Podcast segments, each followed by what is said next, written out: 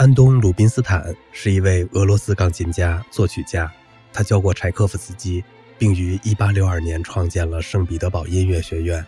他的弟弟尼古拉·鲁宾斯坦创建了莫斯科音乐学院。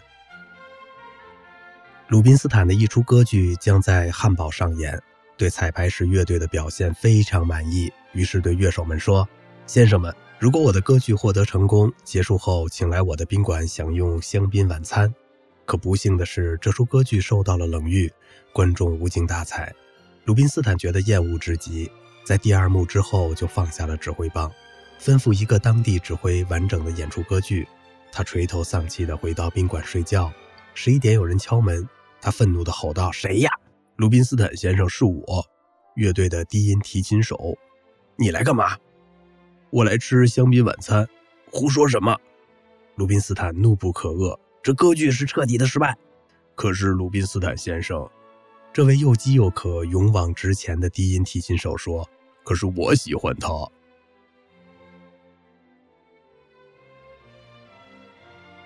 萨拉萨蒂和鲁宾斯坦在莱比锡的一间宾馆里玩惠斯特牌。这时，一些人听完音乐会陆续回来。当天上演的是一部新的交响曲。鲁宾斯坦问：“音乐会怎么样？”听众说：“哦，很悦耳。”那一定糟透了！鲁宾斯坦一拳头捶在桌子上，咒骂道：“德国人说一部歌剧悦耳，就肯定很无聊。”为了让我们开心，鲁宾斯坦讲述了他在美国的经历。当时他刚从巡演归来，八个月内二百一十五场音乐会，何况那时候还没有星期日音乐会。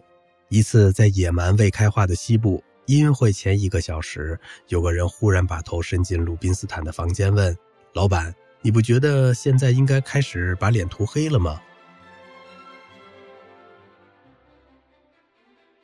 安东从不喝酒，他有另一种嗜好——女人。经年累月便积下许多孽债。他一次颇为自信地对我说：“如果我要负担我所有的孩子的教育和生活的话。”恐怕两个罗斯柴尔德家族的财产也不够。女高音莉莉莱曼的回忆，在她去世前的几个月，我们在维也纳西北站的一辆火车上偶遇。由于害怕打扰她，我本来想装作不认识就走过，但又没这个胆量。于是我鼓起勇气走上前，亲切地同她打招呼。她由于患有眼疾，视力变得很差，以至于花了点时间才认出我。接着，他脸上焕发出了光彩，温柔地捋着我的头发，好像怕伤害我一样。他用一种亲切沙哑的嗓音，伤感缓慢、轻柔地说：“丽丽，你已经有白头发了。我这样已经很久了。我们很久没见过了，我亲爱的朋友。您头发也白了。是啊，我当然白了。但是你，我的诺艾米。”